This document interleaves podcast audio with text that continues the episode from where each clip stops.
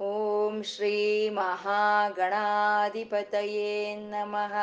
ಓಂ ಶ್ರೀ ಲಲಿತಾಂಬಿಕಾಯೈ ನಮಃ. ವಾಗರ್ತಾವಿವ ಸಂಪೃಕ್ತೌ, ವಾಗರ್ತ ಪ್ರತಿಪತ್ತಯೇ. ಜಗತಃ ಪಿತರೌ, ವಂದೇ ಪಾರ್ವತಿ ಪರಮೇಶ್ವರೌ. ಗುರುಬ್ರಹ್ಮ, ಗುರುರ್ವಿಷ್ಣು, ಗುರುದೇವೋ ಮಹೇಶ್ವರ. ಗುರುರ್ ಸಾಕ್ಷಾತ್ ಪರಂ ಬ್ರಹ್ಮ ತಸ್ಮೈ ಶ್ರೀ ಗುರವೇ ನಮಃ ಗುರವೇ ಸರ್ವಲೋಕಾನಾಂ ವಿಷಜೇ ಭವರೋಗಿಣಾಂ ನಿಧಯೇ ಸರ್ವವಿದ್ಯಾನಾಂ ದಕ್ಷಿಣಾಮೂರ್ತಯೇ ನಮಃ ಜ್ಞಾನಾನಂದಮಯಂ ದೇವಂ ನಿರ್ಮಲಸ್ಫಟಿಕಾಕೃತಿಂ ಆಧಾರಂ ಸರ್ವವಿದ್ಯಾನಾಂ ಹಯಗ್ರೀವಮುಪಾಸ್ಮಹೇ श्रुतिस्मृतिपुराणानाम् आलयं करुणालयं ನಮಾಮಿ ಭಗವತ್ಪಾದಶಂಕರಂ ಲೋಕಶಂಕರಂ ಅಜ್ಞಾನಾಂ ಜಾಹ್ನವೀತೀರ್ಥಂ ವಿದ್ಯಾತೀರ್ಥಂ ವಿವೇಕಿನಾಂ ಸರ್ವೇಷಾಂ ಸುಖದಂ ತೀರ್ಥಂ ಭಾರತೀ ತೀರ್ಥಮಾಶ್ರಯೇ ಸಿಂಧೂರಾರುಣವಿಗ್ರಹಾಂ ತ್ರಿನಯನಂ ಮಾಣಿಕ್ಯಮೌಳಿಸ್ಪುರ तारानायकशेखरां स्मितमुखीमापीनवक्षोरुहां पाणिभ्यामलिपूर्णरत्नचषकं रक्तोत्पलं बिभ्रतिं सौम्यां रत्नघटस्थरक्तचरणां ಧ್ಯಾಯೇತ್ ಪರಮಾಂಬಿಕಾಂ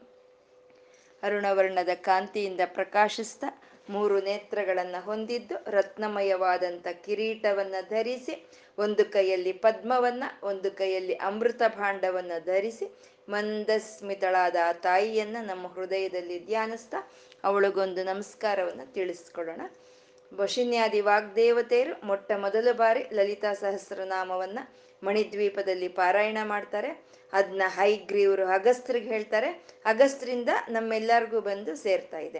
ಅಮ್ಮ ಶ್ರೀಮಾತ, ಶ್ರೀ ಮಹಾರಾಜ್ನಿ ಶ್ರೀಮತ್ ಸಿಂಹಾಸನೇಶ್ವರಿ ಸೃಷ್ಟಿ ಸ್ಥಿತಿ ಲಯ ಕಾರಣಿಯಾದಂಥ ಅಮ್ಮನವರು ಬಂಡಾಸುರನ ಸಂಹಾರಕ್ಕಾಗಿ ಚಿದಗ್ನಿ ಕುಂಡದಲ್ಲಿ ಎದ್ದು ಬರ್ತಾರೆ. ಆಗ ಬಂದಂಥ ಅಮ್ಮನವರ ನಾಮ, ರೂಪ, ಲೀಲ, ತತ್ವ, ಮಂತ್ರ, ಯೋಗ ವೈಭವಗಳಿಂದ ವರ್ಣಿಸ್ತಾ ಇದ್ದಾರೆ. ತಾಯಿ ಅಷ್ಟಮೂರ್ತಿ ಅಂದ್ರು. ಅಂದ್ರೆ ಭಗವಂತನ ಯಾವ ರೀತಿ ಕಾಣಬೇಕು ನಾವು ಅಂತ ಅಂದ್ರೆ ಕಾಣೋದೆಲ್ಲ ಭಗವಂತನೇ ಅಂತ ತಿಳ್ಕೊಳ್ಳೋ ಅಂತ ಒಂದು ತತ್ವವನ್ನ ಅಷ್ಟಮೂರ್ತಿ ಅನ್ನೋದು ನಮ್ಗೆ ತಂದ್ಕೊಡುತ್ತೆ. ನಮಗ್ ಕಾಣಿಸ್ತಾ ಇರೋವಂಥ ಆಕಾಶ ಗಾಳಿ, ಅಗ್ನಿ, ನೀರು, ಭೂಮಿ, ಸೂರ್ಯ, ಚಂದ್ರ, ಮತ್ತೆ ನಾನು ಅನ್ನೋ ಒಂದು ನಮ್ಮ ಜೀವಾತ್ಮ. ಈ ಎಂಟು ರೂಪಗಳಲ್ಲಿ ಆ ತಾಯಿ ವ್ಯಾಪಿಸ್ಕೊಂಡಿದ್ದಾಳೆ ಅಂತ ಅಷ್ಟಮೂರ್ತಿ ಅಂದ್ರು. ಪ್ರಪಂಚದಲ್ಲಿ ಈ ಎಂಟು ಬಿಟ್ರೆ ಇನ್ನೊಂಬತ್ತನೇದು ಇಲ್ಲ. ಈ ಎಂಟನ್ನು ಎಂಟು ಮೂರ್ತಿಗಳಾಗಿ ಅಮ್ಮನವ್ರು ನಾವು ಯಾವಾಗ ಉಪಾಸನೆ ಮಾಡ್ತಾ ಇರ್ತೀವೋ ಆವಾಗ ಅಷ್ಟಮೂರ್ತಿಯಾಗಿ ಇರೋ ಅಂತ ತಾಯಿ ಅದಕ್ಕೆ ಅತೀತವಾಗಿದ್ದಾಳೆ ಅನ್ನೋದು ನಮ್ಗೆ ಅರ್ಥ ಆಗುತ್ತೆ. ಅಷ್ಟಮೂರ್ತಿ ಅಜಾಜೈತ್ರಿ ಅಂದ್ರು. ಅಜ ಅಂದ್ರೆ ಹುಟ್ಟೋ ಅಂತದ್ದು ಅಂದ್ರೆ ಹುಟ್ಟೋದು ಜನನ ಮರಣಗಳು ಇಲ್ದಲೇ ಇರೋ ಅಂತ ತಾಯಿ. ಜನನ ಮರಣಗಳನ್ನ ಜಯಿಸಿರೋ ಅಂತ ತಾಯಿ ಅಜಾಜೈತ್ರಿ ಅಂತಂದ್ರು. ಅಜ ಅಂದ್ರೆ ಮಾಯೆ ಅಂತ. ಅಜ ಅನ್ನೋದು ಪರಬ್ರಹ್ಮಳಿಗೂ ಆಗುತ್ತೆ, ಮಾಯೆಗೂ ಆಗುತ್ತೆ. ತಾನು ಈ ಸೃಷ್ಟಿ ಸ್ಥಿತಿ ಲಯಗಳಿಗೆ ಅತೀತವಾಗಿರ್ಬೇಕಾದ್ರೆ ತಾನು ಪರಬ್ರಹ್ಮಳು. ಅದು ಅಜ. ತಾನು ಈ ಸೃಷ್ಟಿ ಒಳಗೆ ಈ ಪ್ರಕೃತಿಯಲ್ಲಿ ಐಕ್ಯವಾದಾಗ ಅವಳು ಮಹಾಮಾಯ ಸ್ವರೂಪಿಣಿ. ಅದು ಅಜಾನೆ ಅಂತ. ಜೈತ್ರಿ ಅಂತಂದ್ರೆ ಎಲ್ಲವನ್ನು ಜಯಿಸ್ಕೊಂಡಿದ್ದಾಳೆ. ಇಲ್ಲಿ ಅಜ ಅಂತ ಹೇಳ್ತಾ ಅಜಾ ಜೈತ್ರಿ ಯಾಕೆ ಹೇಳಿದ್ರಂದ್ರೆ ಜನನ ಮರಣಗಳನ್ನ ಜಯಿಸಿರೋ ಅಂತ ತಾಯಿ ಅಜಾ ಜೈತ್ರಿ. ಮತ್ತೆ ತನ್ನ ಮಾಯೆಯಿಂದ ಈ ಪ್ರಪಂಚವನ್ನೆಲ್ಲ ಗೆದ್ದು ಗೆಳ್ತಾ ಇರೋ ಅಂತ ತಾಯಿ ಅಜಾ ಜೈತ್ರಿ ಅಂತ. ಲೋಕಯಾತ್ರಾ ವಿಧಾಯಿನಿ. ಈ ಲೋಕದಲ್ಲಿ ಎಲ್ಲ ಪ್ರಾಣಿಗಳಲ್ಲಾಗ್ಬೋದು ಪ್ರಕೃತಿಗಳಾಗ್ಬೋದು ಒಂದು ಯಾತ್ರೆ ಅಂತ ನಡೀತಾ ಇದೆ. ಯಾತ್ರೆ ಅಂದ್ರೆ ಪ್ರಯಾಣ. ಅದು ಒಂದು ಪದ್ಧತಿ ಪ್ರಕಾರ ಪ್ರಯಾಣವನ್ನೇ ನಾವು ಯಾತ್ರೆ ಅಂತ ಕರಿತೀವಿ. ಹಾಗೆ ಈ ಲೋಕ ಯಾತ್ರೆಗೆ ಒಂದು ವಿಧಾನವನ್ನು ಏರ್ಪಾಟ್ ಮಾಡಿರೋ ಅಂತ ತಾಯಿ ಲೋಕಯಾತ್ರ ವಿದಾಯಿನಿ ಆ ತಾಯಿ ಒಬ್ಬಳೇ ಇದ್ದಾಳೆ, ಏಕಾಕಿನಿ, ಹೇಗಿದ್ದಾಳೆ? ಭೂಮರೂಪ, ಎಲ್ಲ ಕಡೆ ವ್ಯಾಪಿಸ್ಕೊಂಡು ಇದ್ದಾಳೆ ಭೂಮರೂಪ, ನಿದ್ವೈತ ದ್ವೈತ ವರ್ಜಿತ ಅದನ್ನ ನಾವು ತಿಳ್ಕೊಳ್ಳೋ ಅಂತ ಸಿದ್ಧಿನೇ ನಿದ್ವೈತ ಸಿದ್ಧಿ ಅಂತ. ಅದು ಹೇಗೆ ಸಿಕ್ಕುತ್ತೆ ನಮಗೆ ಅಂದ್ರೆ ದ್ವೈತವನ್ನು ಬಿಟ್ಟಾಗ ಸಿಕ್ಕುತ್ತೆ ಅಂತ. ಅಂದ್ರೆ ಪರಮಾತ್ಮ ಒಬ್ನೇ ಇದ್ದಾನೆ ಅಂತ ನಾವು ತಿಳ್ಕೊಳ್ಳೋ ಅಂತ ಸಿದ್ಧಿನೇ ನಿದ್ವೈತ ಸಿದ್ಧಿ. ಈ ಪ್ರಪಂಚ ಎಲ್ಲ ಅನೇಕ, ಈ ಪ್ರಪಂಚ ಎಲ್ಲ ಯಾವುದು ಶಾಶ್ವತ ಅಲ್ಲ. ಉಳಿಯೋದು ಪರಮಾತ್ಮ ಒಬ್ನೇ ಅಂತ ತಿಳ್ಕೊಳ್ಳೋ ಅಂತದ್ದೇ ದ್ವೈತ ವರ್ಜಿತ ನಿದ್ವೈತ ದ್ವೈತ ವರ್ಜಿತ ಅಂದ್ರೆ. ಆ ತಾಯಿ ಅನ್ನದ, ವಸುದ, ವೃದ್ಧ, ಬ್ರಹ್ಮಾತ್ಮೈಕ್ಯ ಸ್ವರೂಪಿಣಿ ಅಂತಂದ್ರು. ಸಮಸ್ತವಾದ ಪ್ರಾಣ ಪ್ರಕೃತಿಗೂ ಯಾವ ಪರತತ್ವವಾದ್ರೆ ಅನ್ನವನ್ನು ಒದಗಿಸ್ಕೊಡ್ತಾ ಇದೆಯೋ ಆ ತಾಯಿ ಅನ್ನದ. ವಸುದ ಅನ್ನ ಬೇಕು ತಾಯಿ ನನಗೆ ಅನ್ನಪೂರ್ಣೆ ಸದಾಪೂರ್ಣೆ ಶಂಕರ ಪ್ರಾಣವಲ್ಲವೇ, ಜ್ಞಾನ ವೈರಾಗ್ಯ ಸಿದ್ಧ್ಯರ್ಥಂ, ಭಿಕ್ಷಾಂ ದೇಹಿ ಚ ಪಾರ್ವತಿ ಅಂತ ನಾವು ಕೇಳಿದ್ರೆ, ಎಲ್ಲ ಹೋಟೆಲಿಂದ ಅಮ್ಮ ತಟ್ಟೆ ತುಂಬ ತಗೊಂಡ್ ಬಂದು ನಮ್ಮ ಕೈ ಕೊಡಲ್ಲ, ಅದಕ್ಕೆ ಬೇಕಾಗಿರೋಂಥ ಐಶ್ವರ್ಯಗಳನ್ನು ಕೊಡ್ತಾಳೆ, ಅನ್ನದ ವಸುದ ಅಂತಂದ್ರು. ವಸುದ ಅಂದ್ರೆ ಭೂಮಿಗೆ ವಸುಧ ಅಂತ ಹೇಳ್ತೀವಿ. ಭೂಮಿಯಿಂದನೇ ನಮಗೆ ಈ ಆಹಾರಗಳೆಲ್ಲ ಸಿಗ್ತಾ ಇರೋ ಅನ್ನದ ವಸುದ ವೃದ್ಧ ಅಂತಂದ್ರು. ಆ ಅನ್ನಪೂರ್ಣೇಶ್ವರಿ ಆದಂತ ತಾಯಿ ತಾನು ವೃದ್ಧಳು. ವೃದ್ಧಳು ಅಂದ್ರೆ ಎಲ್ಲರಕ್ಕಿಂತ ಮೊದಲೇ ಬಂದಂತ ತಾಯಿ ವೃದ್ಧ ಅಂತ ಇಲ್ಲಿ ವೃದ್ಧ ಅಂತ ಯಾಕೆ ತಂದ್ರು ಅಂದ್ರೆ ಆ ಅನ್ನವನ್ನು ಕೊಡೋ ಅಂತ ಐಶ್ವರ್ಯಗಳು ವಸುಗಳನ್ನ ತಾಯಿ ವೃದ್ಧಿಪಡಿಸ್ತಾ ಇದ್ದಾಳೆ ಅಂತ. ಆವತ್ತಿಗೆ ಆವತ್ತಿಗೆ ಆವತ್ತಿಗೆ ಆವತ್ತಿಗೆ ವೃದ್ಧಿಪಡಿಸ್ತಾಳೆ. ಈ ಭೂಮಿ ಮೇಲೆ ಬಿದ್ದು ನಾವು ಎಷ್ಟು ಯುಗಗಳಿಂದ ತಿಂತ ಇದ್ರು ಇಲ್ಲಿ ಯಾವುದು ಕಮ್ಮಿ ಆಗ್ತಾ ಇಲ್ಲ, ಅವತ್ತಿಗೆ ಅವತ್ತಿಗೆ ವೃದ್ಧಿ ಆಗ್ತಾ ಇದೆ. ಹಾಗೆ ಅನ್ನದ, ವಸುದ, ವೃದ್ಧ ಅಂತ ಬ್ರಹ್ಮಾತ್ಮೈಕ್ಯ ಸ್ವರೂಪಿಣಿ ಅಂತಂದ್ರು. ಈ ಬ್ರಹ್ಮಾತ್ಮೈಕ್ಯ ಸ್ವರೂಪಿಣಿ ಅನ್ನೋ ಒಂದು ನಾಮ ಅತ್ಯಂತ ಅದ್ಭುತವಾದಂಥ ಒಂದು ನಾಮ ಇದು. ಈ ವೇದಗಳು, ಉಪನಿಷತ್ತುಗಳು ಮತ್ತೆ ಅಷ್ಟಾದಶ ಪುರಾಣಗಳಾಗ್ಬೋದು, ಈ ಮತ್ತೆ ಈ ಒಂದು ಬ್ರಹ್ಮಸೂತ್ರಗಳಾಗ್ಬೋದು, ಅವೆಲ್ಲ ಒಂದೊಂದು ಮಹಾವಾಕ್ಯಗಳನ್ನ ಹೊರಡ್ಸ್ ಹೊರಡ್ಸಿರುತ್ತೆ. ಇವಾಗ ವೇದಗಳ ಹೇಳುತ್ತೆ ಅಹಂ ಬ್ರಹ್ಮಾಸ್ಮಿ ಅನ್ನತ್ತೆ. ಆ ಐಮಾತ್ಮ ಬ್ರಹ್ಮ ಅಂತ ಹೇಳುತ್ತೆ, ತತ್ವಮಸಿ ಅಂತ ಹೇಳುತ್ತೆ. ಅಂದ್ರೆ ಆ ಪರಬ್ರಹ್ಮಳೆ ನನ್ನಲ್ಲಿ ಅಜೀವಾತ್ಮ ರೂಪದಲ್ಲಿ ಇದ್ದಾಳೆ ಅನ್ನೋದನ್ನ ವೇದಗಳು ಹೇಳುತ್ತೆ, ವೇದಾಂತಗಳು ಹೇಳುತ್ತೆ, ವಿಷ್ಣು ಸಹಸ್ರನಾಮ ಹೇಳುತ್ತೆ, ಎಲ್ಲ ಆಧ್ಯಾತ್ಮಿಕ ಗ್ರಂಥಗಳು ಅದನ್ನೇ ಹೇಳುತ್ತೆ. ಆ ಎಲ್ಲ ಸಾರವನ್ನ ಒಂದು ಕಡೆ ತಗೊಂಡು ಬಂದು ಕೊಟ್ಟಿರೋ ಅಂತ ಒಂದು ನಾಮವೇ ಬ್ರಹ್ಮಾತ್ಮೈಕ್ಯ ಸ್ವರೂಪಿಣಿ ಅಂತ ಹೇಳಿದ. ಇಲ್ಲಿ ಬ್ರಹ್ಮ ಅಂದ್ರೆ ಪರಬ್ರಹ್ಮಳ, ಆತ್ಮ ಅಂದ್ರೆ ಜೀವಾತ್ಮ. ಪರಬ್ರಹ್ಮಳ, ಆ ಪರಮಾತ್ಮ ಈ ಜೀವಾತ್ಮ ಜೊತೆ ಸೇರೇ ಇದ್ದಾನೆ ಅಂತ ಹೇಳೋದೇ ಬ್ರಹ್ಮಾತ್ಮೈಕ್ಯ ಸ್ವರೂಪಿಣಿ ಅಂತ. ಅಂದ್ರೆ ಅದ್ ನಾವೇನ್ ಸೇರ್ಸೋ ಕೆಲಸ ಇಲ್ಲ. ಪರಮಾತ್ಮನಲ್ಲಿ ಪರಮಾತ್ಮನಲ್ಲಿ ಈ ಜೀವಾತ್ಮವನ್ನ ನಾವು ಸೇರ್ಸೋ ಕೆಲಸ ಇಲ್ಲ.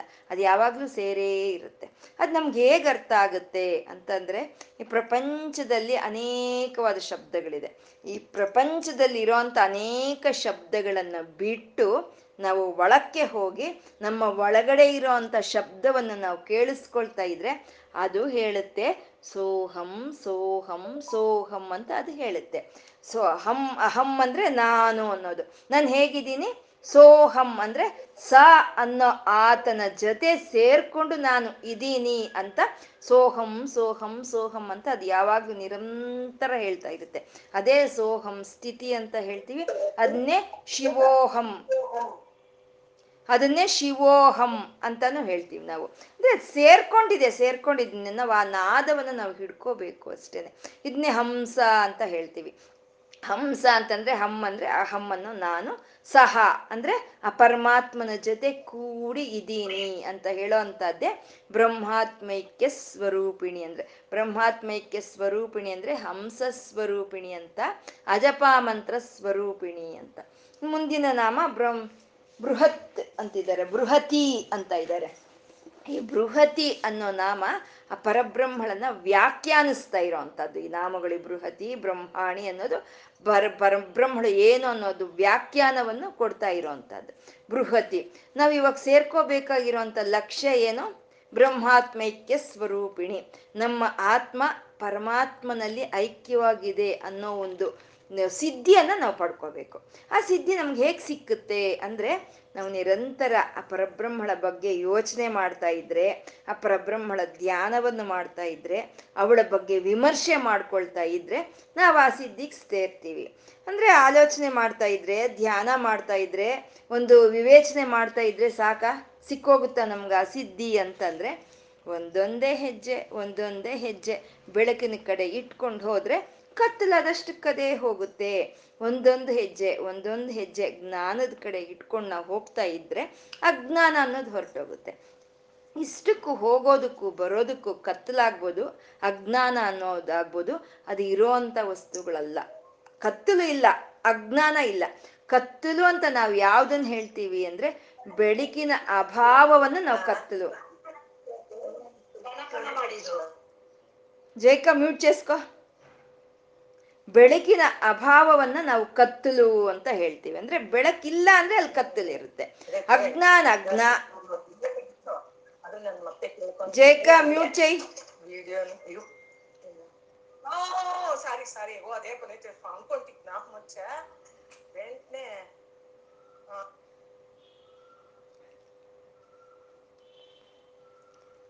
ಅಜ್ಞಾನ ಅಜ್ಞಾನ ಅನ್ನೋದು ಒಂದು ಇರುವಂತ ಪದಾರ್ಥ ಅಲ್ಲ. ಜ್ಞಾನದ ಅಭಾವವೇ ನಾವು ಅಜ್ಞಾನ ಅಂತ ಹೇಳ್ತೀವಿ. ಬೆಳಕಿನ ಅಭಾವವೇ ಕತ್ತಲು ಅಂತ ಹೇಳ್ತೀವಿ. ಒಂದು ಬೆಟ್ಟದ ಮೇಲೆ ಒಂದು ಒಂದು ಕಡೆ ಬೆಳಕು ಬೀಳ್ತಾ ಇರುತ್ತೆ. ಇನ್ನೊಂದು ಕಡೆ ನೆರಳು ಇರುತ್ತೆ. ಅಂದ್ರೆ ಆ ಬೆಳಕು ಯಾಕೆ ಬೀಳ್ತಾ ಇದೆ? ಸೂರ್ಯನ ಕಿರಣಗಳು ಎಲ್ಲಿ ಬೀಳ್ತಾ ಇದೆಯೋ ಅಲ್ಲಿ ಬೆಳಕು ಕಾಣಿಸ್ತಾ ಇದೆ. ಆ ಸೂರ್ಯನ ಕಿರಣಗಳು ಎಲ್ಲಿ ಬೀಳ್ಲಿಲ್ವೋ ಅಲ್ಲಿ ಕತ್ತಲು ಕಾಣಿಸ್ತಾ ಇದೆ ಅಷ್ಟೇ. ಅಂದ್ರೆ ಬೆಳಕಿನ ಅಭಾವವೇ ಕತ್ತಲು. ಅಜ್ಞಾ, ಜ್ಞಾನದ ಅಭಾವವೇ ಅಜ್ಞಾನ. ಯಾವಾಗ ಜ್ಞಾನದ ಕಡೆ, ಯಾವಾಗ ಬೆಳಕಿನ ಕಡೆ ಒಂದೊಂದೇ ಹೆಜ್ಜೆ ಒಂದೊಂದೇ ಹೆಜ್ಜೆ ಇಟ್ಕೊಂಡು ಹೋಗ್ತೀವೋ, ಆ ನಮ್ಮಲ್ಲಿರೋ ಅಜ್ಞಾನ ಅನ್ನೋದು ಹೊರಟೋಗುತ್ತೆ. ಆ ತಾಯಿ ಬ್ರಹ್ಮಾತ್ ಈ ಜೀವಾತ್ಮ ಆ ಬ್ರಹ್ಮಾತ್ಮ, ಪರಮಾತ್ಮನಲ್ಲಿ ಐಕ್ಯವಾಗಿದೆ ಅಂತ ನಮ್ಗೆ ತಿಳಿಯುತ್ತೆ. ಅದು ಹೇಗಿದೆ? ಈ ಬ್ರಹ್ಮ, ಈ ಜೀವಾತ್ಮ ಆ ಪರಮಾತ್ಮನಲ್ಲಿ ಐಕ್ಯವಾಗಿದೆ, ಆ ಶಕ್ತಿನೇ ನನ್ನಲ್ಲಿ ಇದೆ ಅಂತ ನನ್ ಅನ್ಸುತ್ತೆ. ಅದು ಎಷ್ಟಿದೆ? ಸೋಹಂ ಅಂತ ಸ್ವಲ್ಪ ನಾವೊಂದು, ಒಂದು ಸೆಕೆಂಡ್ಸ್ ಅಲ್ಲಿ ಹೇಳ್ಬಿಡ್ತೀವಿ. ಅಂದ್ರೆ ಅಷ್ಟು ಸಣ್ಣದಾಗಿದೆಯಾ ಸೋಹಂ ಅನ್ನೋ ಶಕ್ತಿ ಅಂದ್ರೆ ಸೃಷ್ಟಿ ಸ್ಥಿತಿ ಲಯಗಳು ಮಾಡಬಲ್ಲಂತ ದಿವ್ಯವಾದಂಥ ಒಂದು ದೈವಿಕವಾದಂಥ ಶಕ್ತಿ ನಮ್ಮ ಒಳಗೆ ಇದೆ. ನಮ್ಮಲ್ಲಿ ಯಾವ ಚೈತನ್ಯ ಇದೆಯೋ ನಾನು ಅನ್ನೋದು ಅದೇ ಈಶ್ವರ ಚೈತನ್ಯ, ಅದೇ ಈ ಸೃಷ್ಟಿ ಸ್ಥಿತಿ ಲಯಗಳನ್ನು ಮಾಡಬಲ್ಲಂತ ಅಂತ ಅಮೋಘವಾದ ಶಕ್ತಿ ನಮ್ಮ ಒಳಗಡೆನೇ ಇದೆ. ನಾವು ಇದನ್ನ ತಿಳ್ಕೋಬೇಕು. ತಿಳ್ಕೊಂಡು ಈ ದೈವಿಕವಾದ ಶಕ್ತಿಯನ್ನ ನಾವು ಅನುಭವಿಸ್ತಾ ಅಂತ ಒಂದು ಪ್ರಜ್ವಲವಾದಂಥ ಒಂದು ಜ್ಞಾನ ನನ್ನಲ್ಲಿದೆ ಅಂತ ಪ್ರಜ್ವಲವಾದಂಥ ಒಂದು ಬಲ ನನ್ನಲ್ಲಿದೆ ಅಂತ ನಾವು ಅನುಭವಿಸ್ತಾ ಅದನ್ನ ನಾವು ಆಚೆಗೆ ತಂದ್ರೆ ಅದನ್ನೇ ನಾವು ಬಲ ಅಂತ ಹೇಳ್ತೀವಿ. ಅದೇ ಜೀವನ ಆಗುತ್ತೆ. ಇಲ್ಲ ಅದನ್ನ ನಾವು ಗುರುತಿಸ್ಕೊಳ್ಳಿಲ್ಲ ಅಂತಂದ್ರೆ ಅದೇ ಬಲಹೀನತೆ ಆಗುತ್ತೆ. ಅದೇ ಮರಣ ಅಂತ ಹೇಳೋವಂಥದ್ದು. ನಮ್ಮ ಒಳಗಿದೆ. ನಮ್ಮ ಒಳಗೆ ಆ ಸೃಷ್ಟಿ, ಸ್ಥಿತಿ, ಲಯಗಳು ಮಾಡಬಲ್ಲಂತ ಈಶ್ವರ ಚೈತನ್ಯ ಅಂತ ಚೈತನ್ಯ ಅಂತ ಶಕ್ತಿ ನಮ್ಮ ಒಳಗಿದೆ. ನಾವು ಅದನ್ನ ಅನುಭವಿಸ್ಬೇಕು. ನಾವು ಅದನ್ನ ಅನುಭವಿಸಿದ್ರೆ ಅವಾಗ ನನ್ನಲ್ಲಿ ಈ ಆತ್ಮವಾಗಿ ಇರೋ ಅದು ಸೂಕ್ಷ್ಮವಾಗಿಲ್ಲ. ಅದು ಬೃಹತ್. ಅಂತ ಅನ್ಸುತ್ತೆ. ಇದು ಎಲ್ಲಾ ಕಡೆ ವ್ಯಾಪಿಸ್ಕೊಂಡಿದೆ ಅಂತ. ಅದನ್ನ ಸ್ವಾತ್ವೈಮ ಪ್ರೋಕ್ತ ಲಲಿತಾ ವಿಶ್ವವಿಗ್ರಹ ಅಂತ ಹೇಳ್ತೀವಿ. ಆ ಲಲಿತೆನೆ ನಮ್ಮಲ್ಲಿ ಜೀವಾತ್ಮವಾಗಿ ಇದ್ದಾಳೆ. ಈ ಜೀವಾತ್ಮವಾಗಿ ಇರುವಂತ ಲಲಿತೆನೆ ಪ್ರಪಂಚವೆಲ್ಲ ತುಂಬಿಕೊಂಡಿದ್ದಾಳೆ ಅಂತ. ಅದನ್ನ ಬೃಹತಿ ಅಂದ್ರು. ಬೃಹ ಬೃಹಣಂ ಬೃಹತಿ ಬೃಂಹಣಂ ಅಂತ ಅಂದ್ರೆ ವ್ಯಾಪಿಸ್ಕೊಳ್ಳೋದು, ದೊಡ್ಡದಾಗಿ ಇದ್ಕೊಂಡು ವ್ಯಾಪಿಸ್ಕೊಳ್ಳೋದನ್ನ ನಾವು ಬೃಹತಿ ಬೃ ಬೃಹತ್ ಬ್ರಹ್ಮಣಂ ಅಂತ ಹೇಳ್ತೀವಿ. ಅದನ್ನ ಸ್ತ್ರೀಲಿಂಗದಲ್ಲಿ ನಾವು ಹೇಳ್ಬೇಕಾದ್ರೆ ಬೃಹತಿ ಅಂತ ಹೇಳ್ತೀವಿ. ಆ ತಾಯಿ ಬೃಹತಿ, ಜೀವಾತ್ಮವಾಗಿ ನನ್ನಲ್ಲಿ ಏನು ಇದ್ದಾಳ ಆ ತಾಯಿನೇ ಪ್ರಪಂಚ ಪೂರ್ತಿ ತುಂಬಿಕೊಂಡಿದ್ದಾಳೆ ಅನ್ನೋದೇ ಬೃಹತಿ ಅಂತ ಹೇಳೋವಂಥದ್ದು. ಮತ್ತೆ ಬೃಹತಿ ಅಂತ ಅಂದ್ರೆ ವಿಶ್ವವಸು ಅನ್ನೋ ದೇವತೆಯ ಕೈಯಲ್ಲಿ ಇರುವಂತ ವೀಣೆಯನ್ನ ನಾವು ಬೃಹತಿ ಅಂತ ಕರಿತೀವಿ. ಆ ವೀಣೆಯ ಹೆಸರು ಬೃಹತಿ ಅಂತ. ಮತ್ತೆ ನಾರದರ ಕೈಯಲ್ಲಿ ಇರುವಂತ ವೀಣೆಯನ್ನ ಮಹತಿ ಅಂತ ಕರಿತೀವಿ. ಸರಸ್ವತಿ ಕೈಯಲ್ಲಿ ಇರುವಂತಹದ್ದು ಕಚ್ಚಪಿ ಅಂತ ಕರಿತೀವಿ. ಅಂದ್ರೆ ವೀಣೆ, ನಾದ ಯಾವ್ದಾದ್ರೂ ಸರಿ ಅದು ಆ ಲಲಿತೆಯ ರೂಪವೇ ಅಂತ ಹೇಳುವಂಥದ್ದು ನಮ್ಮಲ್ಲೂ ಒಂದು ವೀಣೆ ಇದೆ. ನಾವು ಇದು ಹೇಳ್ಕೊಂಡಿದೀವಿ. ವೀಣೆಗೆ ಇಪ್ಪತ್ನಾಲ್ಕು ತಂತಿಗಳಿರುತ್ತೆ. ಹಾಗೆ ನಮ್ಮಲ್ಲೂ ಒಂದು ವೀಣೆ ಅಂತ ಇದೆ. ಅದೇ ನಮ್ಮ ಸ್ಪೈನಲ್ ಕಾರ್ಡ್ ಬೆಳ್, ಬೆನ್ನು ಮೂಳೆ ಅಂತ ನಾವು ಹೇಳ್ತೀವಿ. ಅದರಲ್ಲಿ ಇಪ್ಪತ್ನಾಲ್ಕು ಒಂದು ಡಿಸ್ಕ್ ಇರುತ್ತೆ ಅನ್ನೋದು ಸೈಂಟಿಫಿಕ್ ಆಗಿ ಹೇಳೋ ಅಂಥದ್ದು. ಅಂದ್ರೆ ಈ ನಾದವನ್ನ ಈ ನಮ್ಮ ಬೆನ್ನು ಮೂಳೆಯಲ್ಲಿ, ನಮ್ಮ ಸ್ಪೈನಲ್ ಕಾರ್ಡ್ ಅಲ್ಲಿ ಸೋಹಂ ಸೋಹಂ ಅಂತ ನಾದವನ್ನ ತರ್ತಾ ಇರೋ ಅಂತ ತಾಯಿನೇ ಬೃಹತಿ ಅಂತ ಹೇಳೋದು. ಇಲ್ಲಿ ವಿಶ್ವವಸು ದೇವತೆ ಅಂತ ಹೇಳಿದ್ರು. ವಿಶ್ವವಸು ಅಂದ್ರೆ?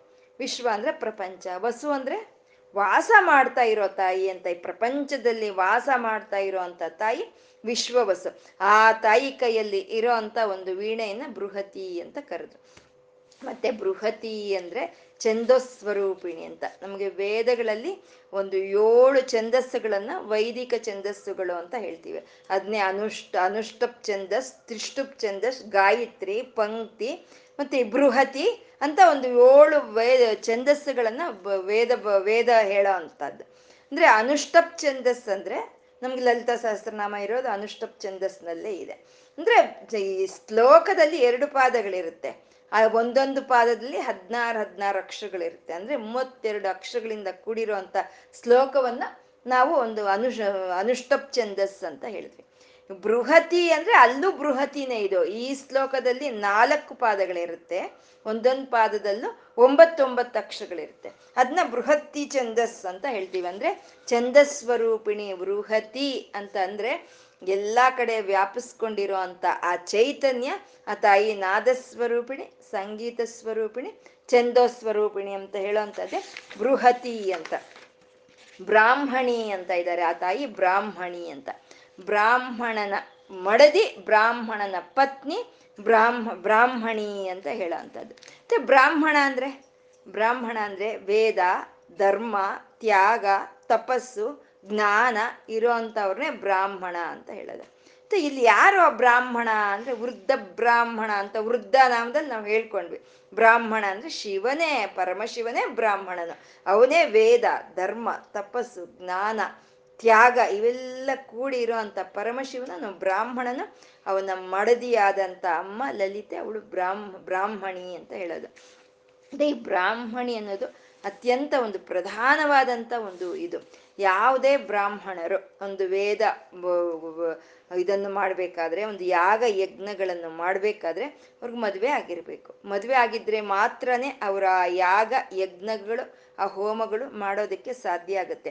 ಹಾಗಾಗಿ ಎಲ್ಲಾ ಋಷಿಮುನಿಗಳು ಮದುವೆ ಮಾಡ್ಕೊಳ್ತಾ ಇದ್ರು ಅಲ್ವಾ? ವಸಿಷ್ಠರು, ಅರುಂಧತಿ, ಮತ್ತೆ ಅಗಸ್ತ್ರು ಲೋಪಾಮುದ್ರಾದೇವಿ ಅತ್ರಿ, ಅನಸೂಯ, ಮತ್ತೆ ಇವರೆಲ್ಲ ಅವರವ್ರು ಮಾಡೋ ಅಂತ ಯಾಗಗಳಿಗೆ ಸಹಕರಿಸ್ತಾ ಇರೋವಂಥ ಅವರು ಅವರು ಬ್ರಾಹ್ಮಣಿಯರು. ಅವರು ಬ್ರಾ, ಅವ್ರ ಅಮ್ಮನ ಸ್ವರೂಪವೇ ಅಂತ ಹೇಳೋವಂಥದ್ದು ಶ್ರೀರಾಮಚಂದ್ರ ಅಶ್ವಮೇಧ ಯಾಗವನ್ನು ಮಾಡಬೇಕು ಅಂತ ಅಂದಾಗ ಸೀತೆ ಇರಲಿಲ್ಲ ಕಾಡಕ್ಕೆ ಹೋಗಿದ್ಲು. ಸೀತೆಯನ್ನು ಕಾಡಕ್ಕೆ ಕಳಿಸ್ಬಿಟ್ಟಿದ್ರು. ಅವಾಗ ಅಶ್ವಮೇಧ ಯಾಗ ಮಾಡಬೇಕು ಅಂದ್ರೆ ವಸಿಷ್ಠರು ಹೇಳ್ತಾರೆ, ಅವ್ರ ಕುಲಗುರುಗಳಾದಂಥ ವಸಿಷ್ಠರು, ನೀನು ಅಶ್ವಮೇಧ ಯಾಗವನ್ನು ಕೈ ಬಿಡು ಇಲ್ಲ ಅಂದ್ರೆ ನೀನು ಇನ್ನೊಂದು ಮದುವೆ ಮಾಡ್ಕೊ. ಇಲ್ಲ ನೀನು ಒಬ್ನೇ ಕೂತ್ಕೊಂಡು ಯಾಗ ಮಾಡೋ ಹಾಗಿಲ್ಲ ಅಂತ ಅವರು ಅವ್ರು ಹೇಳಿದಾಗ ಶ್ರೀರಾಮಚಂದ್ರ ಅವನಿಗೆ ಯಶ್ ಅಶ್ವಮೇಧ ಯಾಗವನ್ನು ಬಿಡೋದಕ್ಕೂ ಮನಸ್ಸಿಲ್ಲ ಹಾಗಂತ ಮ, ಇನ್ನೊಂದು ಮದುವೆ ಮಾಡ್ಕೊಳ್ಳೋದಕ್ಕೂ ಮನಸ್ಸಿಲ್ಲ ಯಾಕೆಂದ್ರೆ ಅವ್ನು ಏಕಪತ್ನಿ ವ್ರತಸ್ಥ.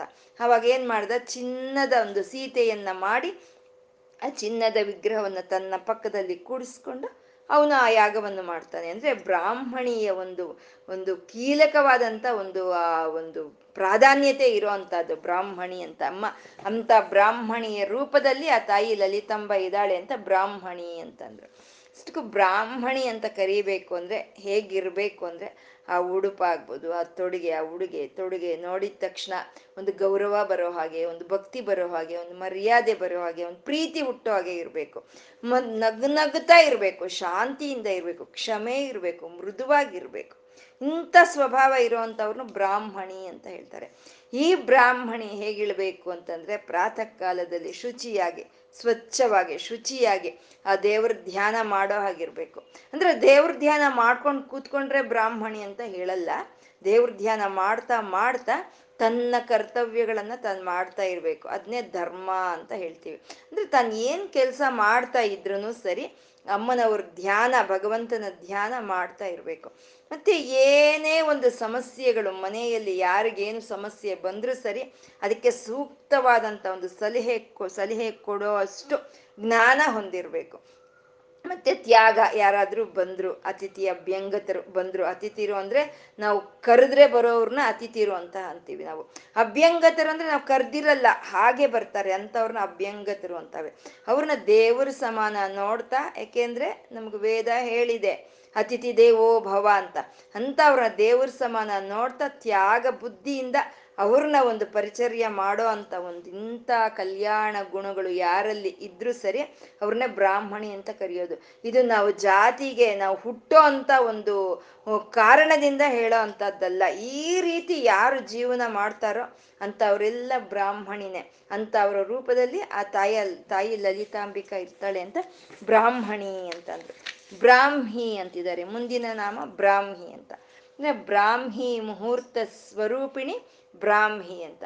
ಬ್ರಾಹ್ಮಿ ಮುಹೂರ್ತ ಅನ್ನೋದು ಕತ್ತಲು ಹೊರಟೋಗಿ ಬೆಳಕು ಬರುವಂತ ಸಂಧಿ ಕಾಲವನ್ನ ಬೆಳಗಿನ ಜಾವ ಕಾಲ, ಆ ಕಾಲವನ್ನ ಬ್ರಾಹ್ಮಿ ಮುಹೂರ್ತ ಅಂತ ಹೇಳ್ತೀವಿ. ಆ ಬ್ರಾಹ್ಮಿ ಮುಹೂರ್ತದಲ್ಲಿ ಒಂದು ವಿಜಯದ ಒಂದು ಲಕ್ಷಣಗಳು ಅನ್ನೋದು ಇರುತ್ತೆ. ಆ ಬ್ರಾಹ್ಮಿ ಮುಹೂರ್ತದಲ್ಲಿ ಅರವತ್ನಾಲ್ಕು ಕೋಟಿ ದೇವತೆಗಳ ದೃಷ್ಟಿನೂ ಆ ಬ್ರಾಹ್ಮಿ ಮುಹೂರ್ತದಲ್ಲಿ ಇರುತ್ತೆ. ಅದನ್ನ ಬ್ರಾಹ್ಮಿ ಮುಹೂರ್ತ ಅಂತ ಹೇಳ್ತಾರೆ. ಆ ಬ್ರಾಹ್ಮಿ ಮುಹೂರ್ತದಲ್ಲಿ ನಾವು ಏನು ಸಾಧನೆ ಮಾಡಿದ್ರು ಸರಿ ನಮ್ಗೆ ಅದ ಫಲವನ್ನು ಕೊಡೋ ಅಂತದ್ದು ಅಂತ ಬ್ರಾಹ್ಮಿ ಅಮ್ಮ, ಆ ಮುಹೂರ್ತದ ಸ್ವರೂಪಿಣಿ ಆದ ಅಮ್ಮ ಬ್ರಾಹ್ಮಿ ಅಂತಂದ್ರು ಬ್ರಾಹ್ಮಿ ಅಂತಂದ್ರೆ ಸರಸ್ವತಿ, ಬ್ರಹ್ಮದೇವರ ಮಡದಿಯಾದಂತ ತಾಯಿ ಸರಸ್ವತಿ ಅಂತ, ಬ್ರಾಹ್ಮಿ ಅಂದ್ರೆ ಅಂದ್ರೆ ಬ್ರಹ್ಮನು ತಾನೆ, ವಿಷ್ಣುನು ತಾನೆ, ಈಶ್ವರನು ತಾನೆ, ಎಲ್ಲವೂ ತಾನೇ ಆಗಿರೋ ತಾಯಿ.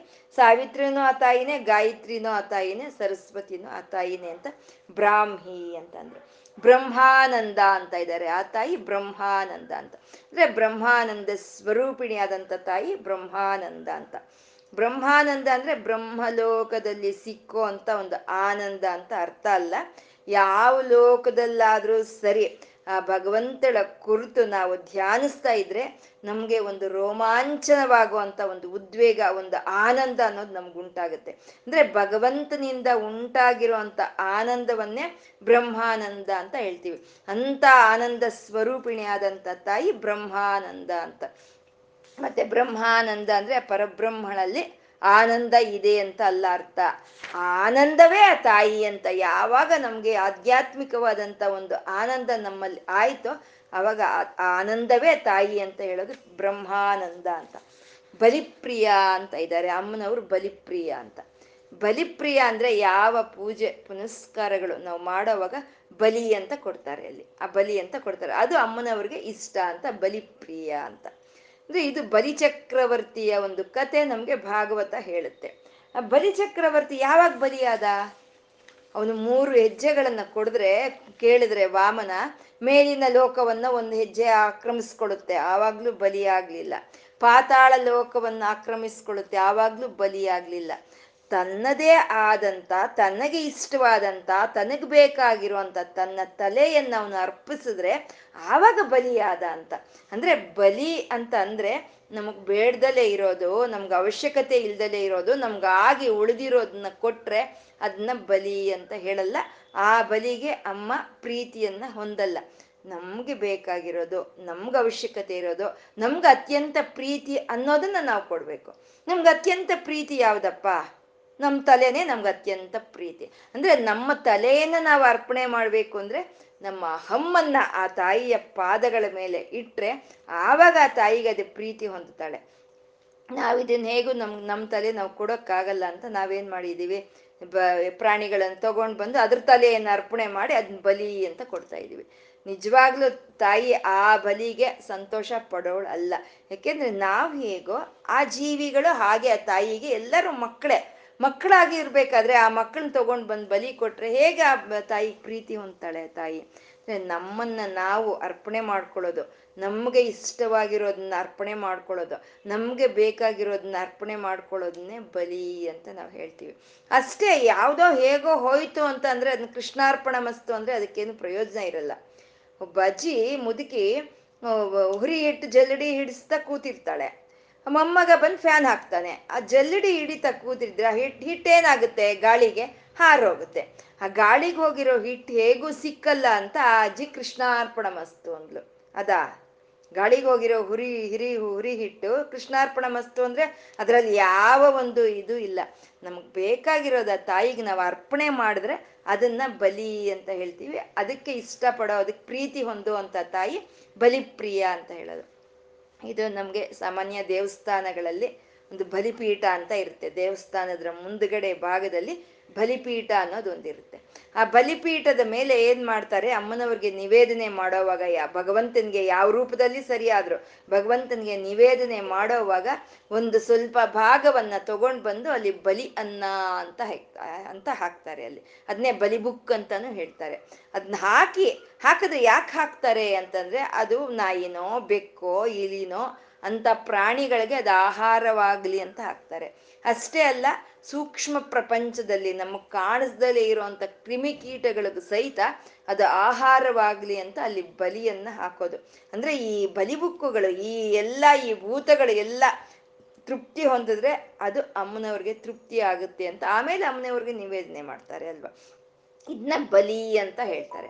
ಅಂದ್ರೆ ನಮ್ಮ ಋಷಿ ಮುನಿಗಳು ಈ ರೀತಿ ಏರ್ಪಾಟ್ ಮಾಡಿದ್ದಾರೆ. ನಾವು ಚಿಕ್ಕವ್ರಲ್ಲಿದ್ದಾಗ ನೋಡ್ತಿದ್ವಿ, ನಮ್ಮ ಮನೇಲಿ ಇರುವಂತ ದೊಡ್ಡವ್ರು ಏನ್ ಮಾಡ್ತಿದ್ರು, ಊಟ ಬಡಿಸಿದಾಗ ಒಂದು ಮೊದಲನೆಯ ಒಂದು ಹಿಡಿ ಅನ್ನವನ್ನ ತಗೊಂಡು ಕಣ್ಣಿಗೆ ಒತ್ಕೊಂಡು ಆಚೆ ಇಟ್ಟು ಬರ್, ಬರಕ್ ಹೇಳ್ತಿದ್ರು.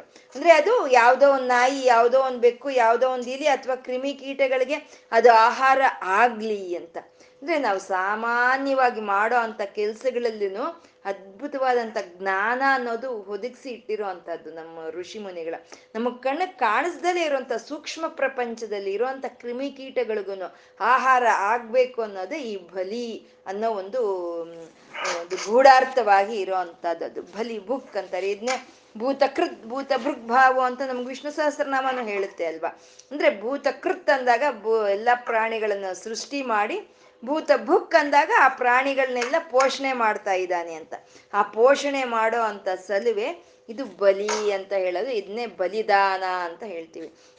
ಈ ರೀತಿ ನಮಗ್ ಬೇಕಾಗಿರೋದು, ನಮಗೆ ಅವಶ್ಯಕತೆ ಇರೋವಂಥದ್ದನ್ನ ಬೇರೆಯವ್ರಿಗಾಗಿ ತ್ಯಾಗ ಬುದ್ಧಿಯಿಂದ ನಾವು ಯಾವಾಗ ಅರ್ಪಣೆ ಮಾಡ್ತೀವೋ ಅದನ್ನ ಬಲಿ ಅಂತ ಹೇಳ್ತಾರೆ. ಅಂತ ಅದನ್ನ ಇಷ್ಟಪಡೋ ಅಂತ ತಾಯಿ ಬಲಿಪ್ರಿಯ ಅಂತ. ಮತ್ತೆ ಬಲಿಪ್ರಿಯ ಅಂದ್ರೆ ನಾವು ಯಾವ ಹೋಮ, ಯಾಗ, ಯಜ್ಞಗಳು ಮಾಡೋವಾಗ ಕಬ್ಬಂತೆ, ಮತ್ತೆ ಈ ಒಂದು ಎಳ್ಳು ಇದು ಮತ್ತೆ ಮೋದಕಗಳಂತೆ, ಅಥವಾ ಗುಂಬಳಕಾಯಿ, ಇದೆಲ್ಲ ನಾವು ಕೊಡ್ತೀವಿ. ಇದನ್ನೆಲ್ಲ ಬಲಿ ಅಂತಾನೆ ಕರಿತೀವಿ. ಇದನ್ನೆಲ್ಲ ಇಷ್ಟಪಡೋ ಅಂತ ತಾಯಿ ಬಲಿಪ್ರಿಯ ಅಂತಂದು ಬಲಿಪ್ರಿಯ.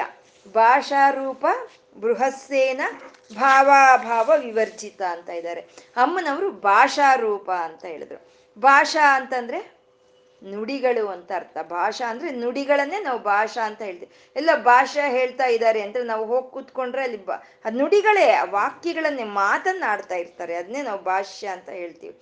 ಅಷ್ಟೇ ಅಲ್ಲಿ ಹೋಗಿ ಕೂತ್ಕೊಂಡ್ರೆ ನಮ್ಗೇನು ಅಕ್ಷರಗಳೇನು ಹೇಳಲ್ಲ ಅವರು. ಭಾಷ್ಯ ಅಂತಂದ್ರೆ ಭಾಷ್ಯ ಅಂತಂದ್ರೆ ಭಾಷಾ ಅಂತಂದ್ರೆ ನುಡಿಗಳು, ವಾಕುಗಳು, ಒಂದು ಮಾತುಗಳು, ಅದನ್ನ ಭಾಷಾ ಅಂತ ಹೇಳ್ತಾರೆ. ಅಂದ್ರೆ ಆ ಭಾಷಾ ರೂಪವೇ ತಾಯಿ ಅಂತ ಹೇಳೋವಂಥದ್ದು ಅಂದ್ರೆ ಹಾಗಾದ್ರೆ ಅಮ್ಮನವ್ರದ್ದು ಯಾವ ಭಾಷೆ? ನಮ್ಮದು ಯಾವ ಭಾಷೆನೋ ಭಗವಂತಂದು ಅದೇ ಭಾಷೆ. ನಮ್ಮ ಮಾತೃಭಾಷೆ ಏನೋ? ಅದೇ ಭಗವಂತನ ಭಾಷೆನೆ. ನಾವು ಅಮ್ಮನವ್ರನ್ನ ಹತ್ರ ಮಾತಾಡ್ಬೇಕು ಅಂದ್ರೆ, ಭಗವಂತನ ಹತ್ರ ಮಾತಾಡ್ಬೇಕು ಅಂದ್ರೆ ನಮ್ಮ ಮಾತೃಭಾಷೆಯಲ್ಲೇ ನಾವು ಮಾತಾಡ್ತೀವಿ. ಅಂದ್ರೆ ಎಲ್ಲಾ ಭಾಷೆಗಳು ಆ ತಾಯಿಗೆ ಸೇರಿರೋ ಅಂತವೇ ನಮ್ಗೆ ಭೇದ ಅಷ್ಟೇ ಇದು ತೆಲುಗು, ಇದು ಕನ್ನಡ, ಇದು ತಮಿಳ ಅಂತ ನಮಗ್ ಭೇದ ಇದೆಯೇ ಹೊರ್ತು ಅಮ್ಮನವ್ರಿಗೆ ಯಾವುದು ಭೇದ ಇಲ್ಲ. ಎಲ್ಲಾ ಭಾಷೆಗಳು ಒಂದೇ ಅಮ್ಮನವ್ರ ದೃಷ್ಟಿಯಲ್ಲಿ. ಇವಾಗ ಕೇರಳದವ್ರು ಕರೀತಾರೆ, ಭಗವತಿ ಅಂತ ಕರೀತಾರೆ. ತಮಿಳ ತಮಿಳಲ್ಲಿ ಕರೀತಾರೆ ಪೆರಿಮಾಳ್ ಅಂತ ಕರೀತಾರೆ. ಕನ್ನಡದಲ್ಲಿ ಕರೀತಾರೆ, ತಾಯಿ ಅಂತಾರೆ, ತೆಲುಗುನಲ್ಲಿ ಅಮ್ಮನವರು ಅಂತಾರೆ. ಹೇಗ್ ಕರೆದ್ರು ಒಂದೇ ತತ್ವವನ್ನಲ್ವಾ ನಾವು ಕರೀತಾ ಇದ್ರು? ಹೇಗ್ ಕರೆದ್ರು? ಆ ತತ್ವ ಒಂದೇ, ಒಬ್ಳೆ ತಾಯಿಯನ್ನೇ ನಾವು ಕರೀತಾ ಇರೋ ಅಂಥದ್ದು ಇದನ್ನ ರಾಮಕೃಷ್ಣ ಪರಮಹಂಸರು ಇನ್ನೂ ಸುಲಭವಾಗಿ, ಇನ್ನೂ ಸರಳವಾಗಿ ಹೇಳ್ತಾರೆ. ನೀರು ಕೇಳಬೇಕು ಅಂದ್ರೆ ಹಿಂದಿಯವರು ಪಾನಿ ಅಂತ ಕೇಳ್ತಾರೆ. ಅದೇ ಸಂಸ್ಕೃತದಲ್ಲಿ ಕೇಳಬೇಕು ಅಂದ್ರೆ ಜಲ ಅಂತ ಕೇಳ್ತಾರೆ. ಕನ್ನಡದಲ್ಲಿ ನೀರು ಅಂತೀವಿ, ತೆಲುಗುದಲ್ಲಿ ನೀಳು ಅಂತೀವಿ, ತಣ್ಣಿ ಅಂತಾರೆ. ನೀವು ಯಾವ ರೀತಿ ಕೇಳಿದ್ರು ಅಲ್ಲಿ ತಂದ್ಕೊಡೋದು ಆ ನೀರನ್ನ ಒಂದೇ ಪದಾರ್ಥವನ್ನೇ ತಂದ್ಕೊಡ್ತಾರೆ. ಅಂದ್ರೆ ಎಲ್ಲಾ ಭಾಷೆಗಳು ನಮ್ಮ ವ್ಯವಹಾರಕ್ಕಾಗಿದೆಯೇ ಹೊರತು ಭಗವಂತನಿಗೆ ಯಾವುದು ಭಾಷಾ ಇಲ್ಲ. ಭಗವಂತನಿಗೆ ಎಲ್ಲಾ ಭಾಷೆಗಳು ಭಗವಂತನ ಸ್ವರೂಪವೇ ಅಂತ ಭಾಷಾ ರೂಪ ಅಂತ ಇದ್ದಾರೆ. ನಾವು ನುಡಿಗಳು, ಏನು ನುಡಿಗಳು ನಮ್ಮಿಂದ ಆಚೆ ಬರ್ತಾ ಇದೆಯೋ ಅದೆಲ್ಲ ಭಗವಂತನ ಸ್ವರೂಪವೇ ಅಂತ. ಇದು ಪರ ಪಶ್ಯಂತಿ ಮಧ್ಯಮ ವೈಖರಿ ರೂಪ ಅಂತ ನಾವು ಹೇಳ್ಕೊಂಡಿದೀವಿ ವೈಖರಿಯಾಗಿ ನಮ್ಗೆ ಆಚೆ ಏನು ಬರುತ್ತೋ ಅದೆಲ್ಲ ಭಗವಂತನ ಸ್ವರೂಪವೇ. ತಾಯಿ ಭಾಷಾ ರೂಪ ಅಂತಂದ್ರು. ಬೃಹತ್ಸೇನಾ ಅಂತ ಇದ್ದಾರೆ. ಬೃಹತ್ಸೇನ ಅಂದ್ರೆ ಅಮ್ಮನವರು ಅತ್ಯಂತ ಬೃಹತ್ ದೊಡ್ಡದಾದ ಸೈನ್ಯವನ್ನ ಅಮ್ಮನವರು ಹೊಂದಿದ್ದಾರೆ ಅಂತ. ಬೃಹತ್ ಸೇನಾ ಅಂತ. ಇನ್ನು ನಾವು ಬಂಡಾಸುರನ ಸಂಹಾರದ ಒಂದು ಯುದ್ಧಘಟ್ಟದಲ್ಲಿ ಹೇಳ್ಕೊಂಡಿದೀವಿ. ಅರವತ್ನಾಲ್ಕು ಕೋಟಿ ಅಕ್ಷೋಭ್ಯ ದೇವತೆಗಳು ಅಮ್ಮನವ್ರಿಗಿಲ್ಲ ಇರೋ ಅಂತ ಎಲ್ಲಾ ಸೈನ್ಯಗಳು ಅಂತ. ಅಕ್ಷೋಭ್ಯ ಅಂದ್ರೆ ಯಾವ ಸೈನ್ಯಕ್ಕೆ ಕ್ಷೋಭೆ ಅನ್ನೋದು ಉಂಟಾಗಲ್ವೋ ಅದನ್ನ ಅಕ್ಷೋಭ್ಯ ಸೇನೆ ಅಂತ ನಾವು ಕರಿತೀವಿ. ಇದನ್ನೇ ನಮ್ಗೆ ವಿಷ್ಣು ಸಹಸ್ರನಾಮನೂ ಹೇಳುತ್ತೆ. ಸರ್ವಪ್ರಹರಣ ಇದ ಅಂತ ಅಲ್ಲಿ ಅಲ್ಲಿ ಹೇಳುತ್ತೆ ಅಕ್ಷೋಭ್ಯ ಸೇನೆ ಅಂತ. ಆ ರೀತಿ ಅರವತ್ನಾಲ್ಕು ಕೋಟಿ ಸೈನ್ಯವನ್ನು ಹೊಂದಿರೋ ಅಂತ ತಾಯಿ ಬೃಹತ್ ಸೇನಾ ಅಂತ ಹೇಳ್ತಾ ಇದ್ದಾರೆ. ಅದು ಅದರಲ್ಲಿ ಬರುವಂಥದ್ದೇ ಶ್ಯಾಮಲಾದೇವಿ ವಾರಾಹಿ ದೇವಿ ಅಂತ ನಾವು ಹೇಳ್ಕೊಂಡ್ವಿ. ತಿಥಿನಿತ್ಯ, ದೇವತೆಗಳು ಇವರೆಲ್ಲ ಅಮ್ಮನವರ ಸೈನ್ಯದಲ್ಲಿ ಭಾಗವೇ.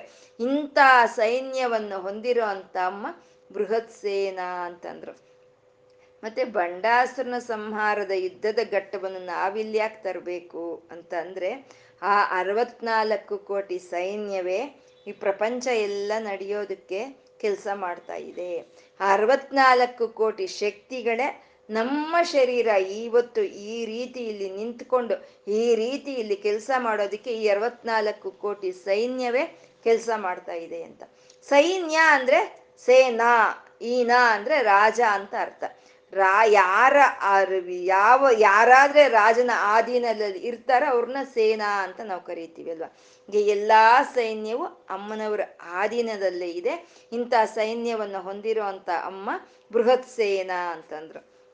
ಭಾಷಾ ರೂಪ ಅಂತ ಹೇಳ್ತಾ ಇಲ್ಯಾಕೆ ಬೃಹತ್ ಸೇನಾ ಅಂತ ಸೈನ್ಯವನ್ನು ತಂದ್ರು ಅಂದ್ರೆ ಭಾಷಾ ರೂಪ ಅಂತಂದ್ರೆ ಅಕ್ಷರಗಳು ಎಲ್ಲ ಮಂತ್ರ ರೂಪವನ್ನು ಪಡ್ಕೊಳ್ಳುತ್ತೆ, ಅಕ್ಷರಗಳು. ಅಕ್ಷರಗಳು ಪಡ್ಕೊಂಡಿರುವಂತ ಎಲ್ಲಾ ಮಂತ್ರಗಳನ್ನ ನಾವು ಒಂದು ಕಡೆ ಕೂಡ ಹಾಕಿದ್ರೆ ಅದನ್ನ ಇಡೋದಕ್ಕೆ ನಮ್ಗೆ ಕೋಟೆಗಳೇ ಸಾಕಾಗಲ್ಲ. ಅಷ್ಟು ಮಂತ್ರಗಳಿದೆ ಅಷ್ಟು ಮಂತ್ರಗಳಿದೆ. ಆ ಮಂತ್ರಗಳೆಲ್ಲ ಅಮ್ಮನವರ ಸೈನ್ಯವೇ ಅಂತ ಹೇಳೋದು. ಹಾಗೆ ಲಲಿತಾ ಸಹಸ್ರನಾಮದಲ್ಲಿ ಆ ಶ್ರೀ ಶ್ರೀ ಶ್ರೀ ಪರ ಭಟ್ಟಾರಿಕ ಮಹಾ ಲಲಿತಾ ತ್ರಿಪುರ ಸುಂದರಿ ಇದ್ದಾಳೆ. ಆ ತ್ರಿಪುರ ಸುಂದರಿ ಸುತ್ತು ಇರೋಂಥ ಈ ಸಾವಿರ ನಾಮಗಳೇ ಅಮ್ಮನವರ ಸೈನ್ಯ ಅಂತ ಹೇಳೋದು. ಯಾಕೆಂದ್ರೆ ಒಂದೊಂದು ನಾಮವು ಒಂದೊಂದು ಮಂತ್ರ. ಒಂದೊಂದು ಮಂತ್ರವು ನಮಗೆ ಒಂದೊಂದು ಶಕ್ತಿಯನ್ನ ಕೊಡುತ್ತೆ. ಒಂದೊಂದು ಮಂತ್ರವು ನಮ್ಮನ್ನ ಒಂದೊಂದು ರೀತಿ ನಮ್ಮನ್ನು ಕಾಪಾಡುತ್ತೆ ಅಂತ ಬೃಹತ್ ಸೇನಾ ಅಂತ ಅದ್ಭುತವಾದಂಥ ಅಸಂಖ್ಯಾತವಾದ ಮಂತ್ರಗಳನ್ನ ಹೊಂದಿರೋ ತಾಯಿ ಬೃಹತ್ ಸೇನಾ ಅಂತ ಅಂದ್ರೆ ಭಾವಾಭಾವ ವಿವರ್ಜಿತ ಅಂತ ಇದ್ದಾರೆ. ಈ ಸೈನ್ಯ ಎಷ್ಟಿದೆ? ಎಷ್ಟಿದೆ? ಇದು ಅರವತ್ನಾಲ್ಕು ಕೋಟಿ ಅಂತ ಲೆಕ್ಕಕ್ಕೆ ಸಿಕ್ಕೋದು ಈ ಮಂತ್ರಗಳು. ಈ ಲೆಕ್ಕಕ್ಕೆ ಸಿಕ್ಕದಲ್ಲೇ ಇರುವಂತ ಮಂತ್ರಗಳು ಎಷ್ಟಿದೆಯೋ ಅದು ಲೆಕ್ಕವೇ ಇಲ್ಲ. ಅದನ್ನೇ ಆಮ್ನಾಯ ಮಂತ್ರಗಳು ಅಂತ ಹೇಳ್ತೀವಿ. ಈ ಆಮ್ನಾಯ ಮಂತ್ರಗಳು ಎಲ್ಲ ನಮಗೊಂದು ಭಾವನೆಯನ್ನು ತಂದುಕೊಡುತ್ತೆ. ಒಂದು ಜ್ಞಾನವನ್ನು ತಂದುಕೊಡುತ್ತೆ. ಇವಾಗ ನಾವು ಹೇಳ್ಕೊಂಡ್ವಿ ಉಮಾ ಅಂತ ಹೇಳ್ಕೊಂಡ್ವಿ. ಉಮಾ ಅನ್ನೋ ಒಂದು ನಾಮವೇ ಒಂದು ಮಹಾ ಮಂತ್ರ ಅದು. ಆ ಉಮಾ ಅನ್ನೋ ನಾಮ ನಮ್ಗೆ ಏನ್ ತಂದ್ಕೊಡುತ್ತೆ? ಓಂಕಾರವನ್ನು ನಮ್ಮ ಭಾವನೆಗೆ ತಂದ್ಕೊಡುತ್ತೆ. ಉಮಾ ಅನ್ನೋ ನಾಮ. ಹಾಗೆ ಪ್ರತಿಯೊಂದು ಭಾನುಮಂಡಲ ಮಧ್ಯಸ್ಥ ಅಂದ್ರೆ ಅದೊಂದು ದೊಡ್ಡ ಮಹಾಮಂತ್ರ. ಭಾನುಮಂಡಲ ಮಧ್ಯಸ್ಥ ಅಂದ್ರೆ ನಮ್ಗೆ ಏನ್ ಭಾವನೆ ತಂದ್ಕೊಡುತ್ತೆ ಆ ಸೂರ್ಯನ ಮಂಡಲವನ್ನು ನಮ್ಮ ಭಾವನೆಗೆ ತಂದ್ಕೊಡುತ್ತೆ. ಅಂದ್ರೆ ಇವೆಲ್ಲ ನಮ್ಗೆ ಈ ಮಂತ್ರಗಳು ನಮ್ಗೆ ಒಂದು ಭಾವನೆಯನ್ನು ನಮ್ಗೆ ತಂದು ಕೊಡ್ತಾ ಇದೆ. ಆದ್ರೆ ಅಮ್ಮನವ್ರಿಗೆ ಯಾವ ಭಾವವೂ ಇಲ್ಲ ಅಂತ ಭಾವಾಭಾವ ವಿವರ್ಜಿತ ಅಂತ ಇದ್ದಾರೆ. ಭಾವನ, ಭಾವವು ವರ್ಜಿ, ವರ್ಜಿತವೇ, ಭಾವನೆ ಇಲ್ದಲೇ ಇರುವಂಥದ್ದು ಅಭಾವವು ವರ್ಜಿತವೇ ಭಾವಾಭಾವ ವಿವರ್ಜಿತ ಅಂತ. ಮತ್ತೆ ಭಾವನಾಗಮ್ಯ ಅಲ್ವಾ ಅಮ್ಮ? ಅಲ್ಲೇ ಹೇಳಿದ್ರು, ಭಾವನಾಗಮ್ಯ ಅಂತ. ಇವಾಗ ಭಾವಾಭಾವ ವಿವರ್ಜಿತ ಅಂದ್ರೆ ಇದೇನು ಅಂದ್ರೆ ಭಾವನಾಗಮ್ಯ. ಯಾರ ಭಾವನೆಗೆ ಅವಳು ಗಮ್ಯ? ನಮ್ಮ ಭಾವನೆಗೆ. ಆ ತಾಯಿಯನ್ನ ನಾವು ಸೇರ್ಕೋಬೇಕು ಅಂದ್ರೆ ನಮಗೆ ಭಾವನೆ ಬೇಕು ಅಷ್ಟೇ, ಅವಳಿಗೆ ಯಾಕೆ ಬೇಕು ಭಾವನೆ? ಅವಳಿಗೆ ಯಾವುದು ಭಾವ ಇಲ್ಲ. ಆ ತಾಯಿಯನ್ನ ಪಡ್ಕೊಳ್ಳೋದಕ್ಕೆ ನಮ್ಗೊಂದು ಭಾವ ಅನ್ನೋದು ಬೇಕು ಅಂತ. ಇವಾಗ ಒಂದು ಊರಿಗೆ ಹೋಗಬೇಕು ಅಂದ್ರೆ ಆ ಊರಿಗೆ ಹೋಗೋರ್ಗ್ ಬೇಕು ಕಾರು ಅಷ್ಟೇ ಊರಿಗೆ ಯಾಕೆ ಬೇಕು ಕಾರು? ಹಾಗೆ ಪರತತ್ವವನ್ನ ತಿ, ಪಡ್ಕೊಳ್ಳೋ ಅಂತ ಅವ್ರಿಗೆ ಅವ್ರಿಗೊಂದು ಭಾವನೆ ಬೇಕು ಅಷ್ಟೇ. ಇವಾಗ ಅಮ್ಮನವ್ರಿಗೊಂದು ಫೋಟೋ ಇಟ್ಟಿದ್ದೀವಿ ನಾವು. ಅಲ್ಲೊಂದೆರಡು ದೀಪ ಹಚ್ಚಿದ್ದೀವಿ ಒಂದು ಹೂವಿನ ಹಾರವನ್ನು ಹಾಕಿದ್ದೀವಿ ಅದು ನಮ್ಮ ಭಾವನೆ. ನಮ್ಮ ಭಾವನೆ. ಬಾ, ಲಲಿತೆಗೆ ಒಂದು ಹೂವಿನ ಹಾರ ಹಾಕಬೇಕು, ಎರಡು ದೀಪ ಹಚ್ಚಬೇಕು ಇದು ನಮ್ಮ ಭಾವನೆ ಅಷ್ಟು ಅವಳಿಗೇನಾಗಬೇಕಾಗಿದೆ ಅದರಿಂದ ದೀಪ ಹಚ್ಚಿದ್ರೆ ಎಷ್ಟು? ನಾವು ಹೂವಿನ ಹಾರ ಹಾಕಿದ್ರೆ ಎಷ್ಟು? ಬಿಟ್ಟರೆ ಎಷ್ಟು? ಆ ಭಾವ ಭಾವಗಳು ಯಾವುದು ಅವಳಲ್ಲಿಲ್ಲ. ಅದು ನಮ್ಮಲ್ಲಿದೆ ಅಷ್ಟೇ. ಅವಳು ಭಾವ ಭಾವ ವಿವರ್ಜಿತ ಅಂತ. ಇವಾಗ ಸೂರ್ಯನಿಂದ ಬರ್ತಾ ಇರುವಂಥದ್ದು ಅಗ್ನಿ. ಆ ಅಗ್ನಿಯಿಂದನೇ ನಾವು ಒಂದು ನೀರಾಜನವನ್ನು ಕೊಡ್ತೀವಿ. ಸೂರ್ಯನಿಗೆ ಆರತಿ ಮಾಡ್ತೀವಿ.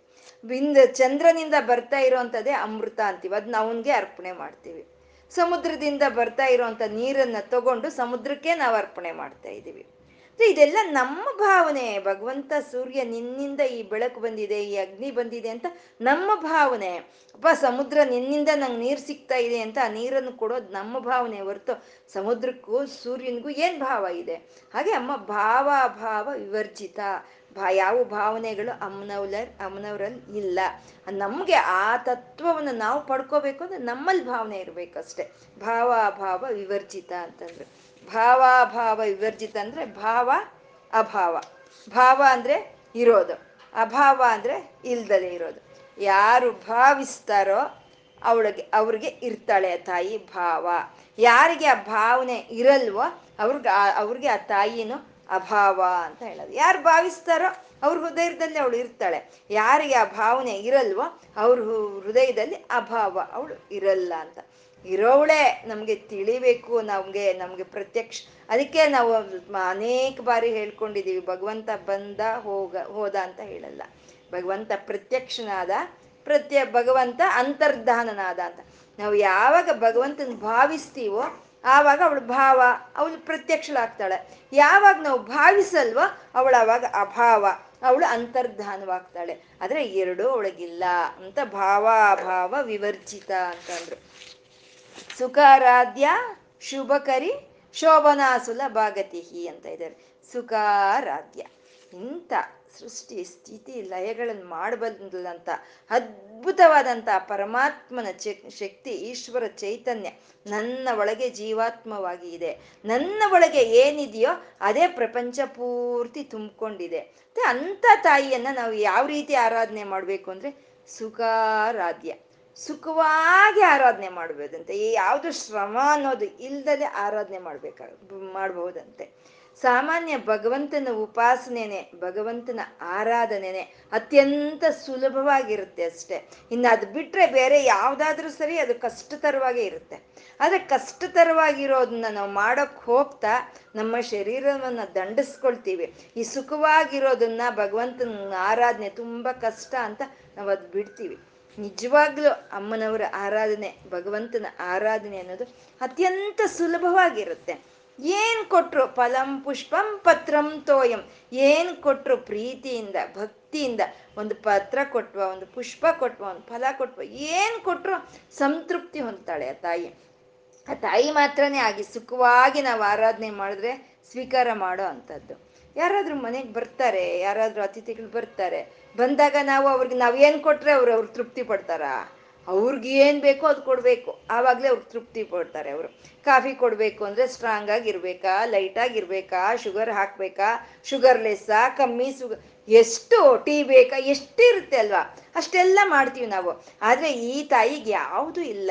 ಏನ್ ಕೊಟ್ರೆ ನಮ್ಮಲ್ಲಿ ಏನ್ ಇದ್ರೆ ನಾವು ಏನ್ ಆ ಹೊತ್ತಿಗೆ ಏನು ಒದಗಿಸಿ ಅದನ್ನ ಅವಳಿಗೆ ಅರ್ಪಣೆ ಮಾಡ್ತಾ ನಾವು ಆರಾಧನೆ ಮಾಡಿದ್ರೆ ಅವಳು ಸುಖಾರಾಧ್ಯ, ಸುಖವಾಗಿ ನಾವು ಮಾಡೋ ಅಂತ ಒಂದು ಆರಾಧನೆಯನ್ನ ಸ್ವೀಕಾರ ಮಾಡ್ತಾಳೆ. ಅವಳು ಅದಕ್ಕಾಗಿ ನಾವು ಯಾವುದು ಕಷ್ಟ ಪಡೋ ಹಾಗಂದ್ರೆ ನಾವು ಏನ್ ಕೊಟ್ರೆ ಅದು ಅವಳು ತೃಪ್ತಿ ಪಡ್ತಾಳಷ್ಟೇ ನಾವು ಏನ್ ಕೊಟ್ರೆ ತಗೊಂಡು ಅವಳಿಗೆ ಬೇಕಾಗಿರೋ ಅಷ್ಟು ಕೊಡೋಕೆ ನಮ್ಮ ಕೈಲಿ ಶಕ್ತಿ ಇಲ್ಲ. ಅವಳಿಗೆ ಎಷ್ಟು ಬೇಕೋ ಅಷ್ಟು ಕೊಡೋಷ್ಟು ಶಕ್ತಿ ನಮ್ಗೆಲ್ಲಿದೆ? ಮಹಾಗ್ರಾಸ ಆದಂತ ತಾಯಿಗೆ ಒಂದು ಖರ್ಜೂರವನ್ನು ಕೊಡ್ತೀವಿ ನಾವು. ಅದು ಸಾಕಾಗುತ್ತೆ ಅವಳಿಗೆ. ಬೆಟ್ಟದಷ್ಟು ದೇವ್ರಿಗೆ ಬೆಟ್ಟದಷ್ಟು ಹೂವ ಅಂತ ಒಂದು ಪತ್ರ ಇಟ್ಟರು ತಗೊಳ್ತಾಳೆ ಅವಳು. ಅಂದ್ರೆ ನಾವು ಕೊಟ್ಟಿದ್ದನ್ನ ತಗೊಂಡು ಸುಖವಾಗಿ, ಸು, ಸಂತೋಷವಾಗಿ ನಾವು ಪ್ರೀತಿಯಿಂದ, ವಾತ್ಸಲ್ಯದಿಂದ ಅವಳಿಗೆ ಒಂದು ಪತ್ರ, ಪುಷ್ಪ, ಫಲಂ, ತೋಯಂ ಏನ್ ಕೊಟ್ರು ಸರಿ ಅದನ್ನ ಸ್ವೀಕಾರ ಮಾಡ್ತಾಳೆ. ಆ ತಾಯಿಯ ಉಪಾಸನೆ ಅತ್ಯಂತ ಸುಖಕರವಾಗಿರುವಂಥದ್ದು ಅದಕ್ಕಾಗಿ ನಾವು ಯಾವ ಶ್ರಮವೂ ಪಡಬೇಕಾಗಿಲ್ಲ ಅಂತ ಸುಖಾರಾಧ್ಯ ಅಂತಂದ್ರು. ಆ ರೀತಿ ಆ ತಾಯಿಯನ್ನ ಸುಖವಾಗಿ ಆರಾಧನೆ ಮಾಡಿದ್ರೆ ಶುಭಕರಿ ಸಮಸ್ತವಾದ ಶುಭವನ್ನ ಆ ತಾಯಿ ನಮ್ಗೆ ಕೊಡ್ತಾಳೆ ಅಂತ ಸುಖಾರಾಧ್ಯ ಶುಭಕರಿ ಅಂತಂದ್ರು. ಶೋಭನಾಸುಲ ಭಾಗತಿಹಿ ಅಂತ ಇದ್ದಾರೆ ಯಾರಿಗೆ ಸಾಧ್ಯ? ಆ ರೀತಿ ಸುಖವಾಗಿ ಅಮ್ಮನವ್ರನ್ನ ಆರಾಧನೆ ಮಾಡೋದಕ್ಕೆ ಯಾರಿಗಪ್ಪ ಸಾಧ್ಯ ಅಂತಂದ್ರೆ ಶೋಭನಾಸುಲ ಭಾಗತಿಹಿ. ಶೋಭನರಿಗೆ, ಶೋಭನವಾಗಿ ಇರೋಂಥವ್ರಿಗೆ ಸುಲಭವಾಗಿ ಸಿಗ್ತಾಳಂತೆ. ಅದು ಶೋಭನ ಅಸುಲ ಭಾಗತಿಹಿ ಸುಲಭವಾಗಿ ಸಿಗ್ತಾಳೆ ಅಂತ. ಶೋಭನರು ಅಂದ್ರೆ ಅಮ್ಮನವರ ಭಗವಂತನ ಮುಂದೆ ಧ್ಯಾನಕ್ಕೆ, ಪೂಜೆಗೆ, ಆರಾಧನೆಗೆ ಕೂತ್ಕೊಂಡಾಗ ಒಂದು ವಿಭೂತಿಯನ್ನ ಇಟ್ಕೊಳ್ಳೋ ಅಂಥದ್ದು ಅಥವಾ ಒಂದು ಗೋಪಿ ಚಂದನವನ್ನು ಇಟ್ಕೊಳ್ಳೋದು, ಒಂದು ಮುದ್ರೆಗಳು ಹಾಕ್ಕೊಳ್ಳೋದು, ಗಂಡಸರಾದ್ರೆ ಈ ರೀತಿ ಕೂತ್ಕೊಂಡ್ರೆ ಅವರು ಶೋಭನರ ಶೋಭನರು ಅಂತ ಹೇಳ್ತೀವಿ. ಅಷ್ಟೇ, ಹೇಗಂದ್ರೆ ಹಾಗೆ ಮಖದಲ್ಲಿ ಏನೂ ಇಲ್ದಲೆ ಹೋಗಿ ಹೇಗಂದ್ರೆ ಹಾಗೆ ಯಾವ ಬಟ್ಟೆಲಿ ಇದ್ರೆ ಹಾಗೆ ಅವಾಗೆ ಕೂತ್ಕೊಂಡ್ರೆ ಅವ್ರನ್ನ ಶೋಭನರು ಅಂತ ಹೇಳಲ್ಲ. ಮತ್ತೆ ಹೆಣ್ಮಕ್ಳು, ನಾವು ಒಂದು ಕುಂಕುಮ ಇಟ್ಕೋಬೇಕು, ಅರಿಶಿನ ಹಚ್ಕೋಬೇಕು, ಹೂ ಮುಡಿಬೇಕು, ಚೆನ್ನಾಗಿ ಜಡೆ ಹಾಕ್ಕೋಬೇಕು. ಹೂ ಮುಡಿಬೇಕು, ಕಣ್ಣು ಕಪ್ಪು ಹಚ್ಕೋಬೇಕು, ಶುಭ್ರವಾದ ಬಟ್ಟೆ ಹಾಕ್ಕೊಂಡು ವಸ್ತ್ರಗಳನ್ನ ಧರಿಸಿ ಆ ತಾಯಿ ಮುಂದೆ ಕೂತ್ಕೋಬೇಕು ನಾವು. ಯಾಕೆಂದ್ರೆ ಕೂತ್ಕೊಳ್ಳೋದು ಫೋಟೋ ಮುಂದೆ ಕೂತ್ಕೊಳ್ತಾ ಇದೀವ, ವಿಗ್ರಹದ ಮುಂದೆ ಕೂತ್ಕೊಳ್ತಾ ಇದೀವ, ಆ ತಾಯಿ ಮುಂದೆ ನಾವು ಕೂತ್ಕೊಳ್ತಾ ಇದ್ದೀವಿ ನಮ್ಮ ಮನೆಗೆ ಯಾರಾದರೂ ಒಬ್ರು ಬರ್ತಾರೆ ಅಂದ್ರೆ ಯಾವ ರೀತಿ ನಾವು ತಯಾರಾಗ್ಬಿಡ್ತೀವಿ ಅಲ್ವಾ? ಮತ್ತೆ ಅಂತ ಅಮ್ಮನವ್ರ ಮುಂದೆ ಶಾಶ್ವತವಾದಂತ ಆ ಅಮ್ಮನವ್ರ ಮುಂದೆ ನಾವು ಕೂತ್ಕೋಬೇಕು ಅಂದರೆ ನಾವು ಹೇಗಿರ್ಬೇಕು? ಈ ರೀತಿ ಅರ್ಶನ ಹಚ್ಕೊಂಡು, ಕುಂಕುಮ ಇಟ್ಕೊಂಡು ಕಣ್ಕಪ್ ಹಚ್ಕೊಂಡು, ಜಡೆ ಹಾಕ್ಕೊಂಡು, ಶುಭ್ರವಾದ ಬಟ್ಟೆಗಳನ್ನ ಹಾಕ್ಕೊಂಡು ಅಮ್ಮನವ್ರ ಮುಂದೆ ನಾವು ಆರಾಧನೆ ಕೂತ್ಕೋಬೇಕು. ನಾವು ಹೇಗಂದ್ರೆ ಹಾಗೆ ಏನೋ ಮಿಕ್ಸಿಗೆ ಹಾಕಿ ಆ ಹಿಟ್ಟೆಲ್ಲ ಕೈಗೆಲ್ಲ ಮೆತ್ಕೊಳ್ತು ಮುಖದಲ್ಲಿ ಏನೋ ಇದಿಲ್ಲ, ಜಡೆ ಎಲ್ಲ ಕಿದ್ರ ಹೋಗಿದೆ, ಯಾವುದೋ ಒಂದು ಬಟ್ಟೆ, ಒಂದು ನೈಟಿನೋ ಯಾವುದೋ ಹೋಗಿ ನಾವೆಲ್ಲ ಕೂತ್ಕೊಂಡ್ರೆ ಏನ್ ಹೀಗ್ ಬಂದಿದೆ ಎದ್ದು ಹೋಗು ಅಂತ ಹೇಳ್ತಾಳಂತೆ. ಅಮ್ಮ ಎದ್ದು ಹೋಗಿ ಸರಿಯಾಗಿ ಬಾ, ಹೋಗು ಅಂತ ಹೇಳ್ತಾಳಂತೆ. ನಾವು ಮಕ್ಕಳಿಗೆ ಹೇಳ್ತೀವಲ್ವ, ಏನು ಆಗಿದೆಯಾ ಹೋಗು, ಕೈ ಕಾಲು ತೊಳ್ಕೊಂಡು ಬೇರೆ ಬ, ಬೇರೆ ಬಟ್ಟೆ ಹಾಕ್ಕೊಂಡು ಒಂಚೂರು ಕ್ರಾವ್ ಬಾಚ್ಕೋ, ಜಡೆ ಹಾಕ್ಕೊಂತ ನಾವು ಹೇಳ್ತೀವಲ್ವ? ಆ ರೀತಿ ನಾವು ಇದ್ರೆ ನಮಗೆ ಸುಲಭವಾಗಿ ಆ ತಾಯಿ ಸಿಗ್ತಾಳಂತೆ. ಅಂದರೆ ಹಾಗಿದ್ರೆ ಸಿಕ್ಬಿಡ್ತಾಳ. ಚೆನ್ನಾಗಿ ಜಡೆ ಹಾಕ್ಕೊಂಡು, ಸೋಪ್ ಹಾಕಿ, ಪೌಡ್ರ್ ಹಾಕ್ಕೊಂಡು, ಚೆನ್ನಾಗಿ ನಾವು ಮೇಕಪ್ ಮಾಡಿಕೊಂಡು ಅಲ್ಲಿ ಕೂತ್ಕೊಂಡ್ರೆ ಸಿಗ್ತಾಳ ಅಂತ ಅಂದರೆ ಬಾಹ್ಯವಾದಂಥ ಒಂದು ಶುಚಿ ಜೊತೆಗೆ ಸೌಂದರ್ಯ, ಹೃದಯ ಸೌಂದರ್ಯ ಇರಬೇಕು. ನಮ್ಮ ಹೃದಯವನ್ನು ಶುಚಿಯಾಗಿರ್ಬೇಕು. ಅಮ್ಮನವ್ರ ಮುಂದೆ ಈ ರೀತಿ ನಾವು ಕೂತ್ಕೊಂಡು, ನಾನು ನಾನು ಚೆನ್ನಾಗಿದ್ರೆ ಸಾಕು, ನಮ್ಮ ಪಕ್ಕದ ಮನೆಯವ್ರು ಏನಾದರೂ ಆಗೋಗ್ಲಿ ಅಂತ ಅಂದರೆ ಅದು ಅಂತ ಅವ್ರಿಗೆ ಅಮ್ಮ ಸಿಕ್ಕಲ್ವಂತೆ. ಇವಾಗ ಯಾರಾದ್ರೂ ಬಂದ್ರು, ನೀನ್ ಬೇಕು, ನಿನ್ ಮನೇಲಿ ಇರೋರು ನನ್ಗೆ ಬೇಡ ಅಂತ ಹೇಳಿದ್ರೆ ನಮ್ಗೆ ನಮ್ ಪ್ರೀತಿ ಆಗುತ್ತಾ? ಹೋಗ್ ಹೋಗ್ ಸಾಕು ಅಂತೀವಿ ನಾವಲ್ವಾ ನೀನ್ ಮಾತ್ರ ಬೇಕು, ನಿನ್ ಮನೇಲಿ ಇರೋರು ಬೇಡ ಅಂದ್ರೆ ಹೋಗ್ ಸಾಕು ಅಂತ ಹೇಳ್ತೀವಿ ನಾವು. ಹಾಗೆ ಅಮ್ಮನ ಲೋಕ ಇದು, ಅಮ್ಮನ ಪ್ರಪಂಚ, ಅಮ್ಮನ ಮನೆ. ಅಮ್ಮನ ಮನೆಯಲ್ಲಿ ಇರೋರೆಲ್ಲರೂ ಚೆನ್ನಾಗಿರ್ಬೇಕು ಅನ್ನೋ ಒಂದು ಭಾವನೆ ನಮ್ಮಲ್ಲಿದ್ರೆ ಆವಾಗ ನಾವು ಶೋಭನರಾಗ್ತೀವಿ. ಅಂತ ಅವ್ರಿಗೆ ಸುಲಭವಾಗಿ ಸಿಕ್ಕೋ ಅಂತ ಅಮ್ಮ ಶೋಭನಾ ಸುಲಭಾಗತಿಹಿ ಅಂತಂದ್ರು. ಅವಳು ಜೀವಾತ್ಮವಾಗಿ ನಮ್ಮಲ್ಲಿ ಇದ್ದಾಳೆ. ಜೀವಾತ್ಮವಾಗಿ ಸೋಹಂ ಅನ್ನೋ ರೂಪದಲ್ಲಿ ನಮ್ಮಲ್ಲಿ ಇದ್ರು ಅವಳೇನೋ ಸೂಕ್ಷ್ಮವಾಗಿರೋವಳು ಅಂತ ನಾವು ಅಂದ್ಕೊಳ್ಳೋ ಅಷ್ಟಿಲ್ಲ. ಅವಳು ಬೃಹತಿ, ಅತ್ಯಂತ ದೊಡ್ಡದಾಗಿ ಎಲ್ಲ ಕಡೆ ವ್ಯಾಪಿಸ್ಕೊಂಡಿರೋ ಅಂತ ತಾಯಿ ಬೃಹತಿ, ಬ್ರಹ್ಮಾಣಿ, ವೇದ, ಧರ್ಮ, ತ್ಯಾಗ, ಜ್ಞಾನ ಸಂಪೂರ್ಣವಾಗಿ ಇದ್ದು ಆ ಪ್ರಪಂಚ ಯಜ್ಞ ಅಂತ ಮಾಡ್ತಾ ಇರುವಂತ ಶಿವನಿಗೆ ಸಹಕರಿಸ್ತಾ ಇರುವಂತ ತಾಯಿ ಬ್ರಹ್ಮಾಣಿ, ಬ್ರಾಹ್ಮಿ ಬ್ರಾಹ್ಮಿ ಮುಹೂರ್ತ ಸ್ವರೂಪಿಣಿ, ಜ್ಞಾನ ಸ್ವರೂಪಿಣಿ ಆದ ತಾಯಿ ಸರಸ್ವತಿ, ಬ್ರಾಹ್ಮಿ ಅಂತ ಹೇಳ್ತಾ ಬ್ರಾಹ್ಮ ಬ್ರಹ್ಮಾಣಿ, ಬ್ರಾಹ್ಮಿ, ಬ್ರಹ್ಮಾನಂದ ಬಲಿಪ್ರಿಯ, ಆನಂದ ಸ್ವರೂಪಿಣಿ ಅವಳು ಬಲಿಪ್ರಿಯ ನಮ್ಗೆ ಬೇಕಾಗಿರೋದನ್ನ, ನಮ್ಗೆ ಪ್ರೀತಿ ಇರೋ, ನಮ್ಗೆ ಸಂಬಂಧಪಟ್ಟಿರೋದನ್ನ ಆ ತಾಯಿಗೆ ಅರ್ಪಿಸಿದ್ರೆ ಅದನ್ನ ಸ್ವೀಕಾರ ಮಾಡೋ ಅಂತ ತಾಯಿ ಬಲಿಪ್ರಿಯ. ಅವಳು ಹೇಗಿರ್ತಾಳೆ? ಭಾಷಾ ರೂಪ ನಾವು ಮಾಡೋ ಅಂತ ನುಡಿಗಳ ರೂಪದಲ್ಲಿ ಆ ತಾಯಿ ಇರ್ತಾಳೆ ಅಂತ. ಅಂದ್ರೆ ನಾವು ಎಷ್ಟು ಜಾಗ್ರತೆಯಿಂದ, ಎಷ್ಟು ಹುಷಾರಾಗಿ ನಾವು ಶುಭವಾದ ಮಾತುಗಳನ್ನಾಡ್ಬೇಕು. ಹಾಗೆ ಭಾಷಾ ರೂಪ ಬೃಹಸ್ಸೇನ, ಅಕ್ಷರಗಳೇ ಸೈನ್ಯ ಅಮ್ಮನವ್ರದ್ದು. ಆ ಅಕ್ಷರಗಳಿಂದ ಬಂದಿರುವಂಥ ಮಂತ್ರಗಳೇ ಅಮ್ಮನವರ ಸೈನ್ಯ ಅಂತ. ಅಂದ್ರೆ ಮಂತ್ರಗಳು ಏನ್ ಮಾಡುತ್ತೆ? ಆ ರಾಜ ಏನ್ ಹೇಳಿದ್ರೆ ಅದು ಸೈನ್ಯ ಮಾಡುತ್ತೆ. ಹಾಗೆ ಈ ಮಂತ್ರಗಳು ಯಾವ ಮಂತ್ರ ತಗೊಂಡು ನಾವು ಸಾಧನೆ ಮಾಡಿದ್ರು ಸರಿ ನಮ್ಗೆ ಬೇಕಾಗಿರೋದನ್ನ ಕೊಡೋ ಅಂತ ಮಂತ್ರ ಸ್ವರೂಪಿಣಿಯಾದ ತಾಯಿ ಬೃಹಸ್ಸೇನ. ಭಾವ ಅಭಾವ ವಿವರ್ಜಿತ ಅವಳ ಭಾವನೆಗಳು. ಇಲ್ಲ, ಅಭಾವವೂ ಇಲ್ಲ. ಭಾವ, ಅಭಾವ ಎರಡೂ ಇಲ್ಲ ತಾಯಿಯಲ್ಲಿ. ಸುಖಾರಾಧ್ಯ, ಸುಖವಾಗಿ ಅವಳನ್ನ ಆರಾಧನೆ ಮಾಡ್ಕೋಬಹುದು ನಾವು. ಸುಖಾರಾಧ್ಯ. ಶೋಭವನ್ನು ಉಂಟು ಮಾಡ್ತಾಳೆ, ಒಂದು ಶುಭವನ್ನು ಕೊಡ್ತಾಳೆ. ಶೋಭನಾಸದ ಭಾಗತಿಹಿ ನಾನು ಚೆನ್ನಾಗಿರ್ಬೇಕು ನನ್ನ ಸುತ್ತ ಇರೋರು ಚೆನ್ನಾಗಿರ್ಬೇಕು ಅಂತ ಯಾರು ಭಾವನೆ ಮಾಡ್ತಾರೋ ಅಂತ ಅವ್ರಿಗೆ ಸುಲಭವಾಗಿ ಸಿಕ್ಕೋ ಅಂತ ತಾಯಿ ಶೋಭನಾ ಸುಲಭಾಗತಿಹಿ ಅಂತ ಹೇಳ್ತಾ ಇವತ್ತು. ಇವತ್ತೇನು ಹೇಳ್ಕೊಂಡಿದ್ದೀವೋ ಅದು ಶಿವ ಶಕ್ತಿಯರಿಗೆ ಒಂದು ನಮಸ್ಕಾರದೊಂದಿಗೆ ಅರ್ಪಣೆ ಮಾಡ್ಕೊಳ್ಳೋಣ. ಸರ್ವಂ ಶ್ರೀ ಲಲಿತಾರ್ಪಣಮಸ್ತು.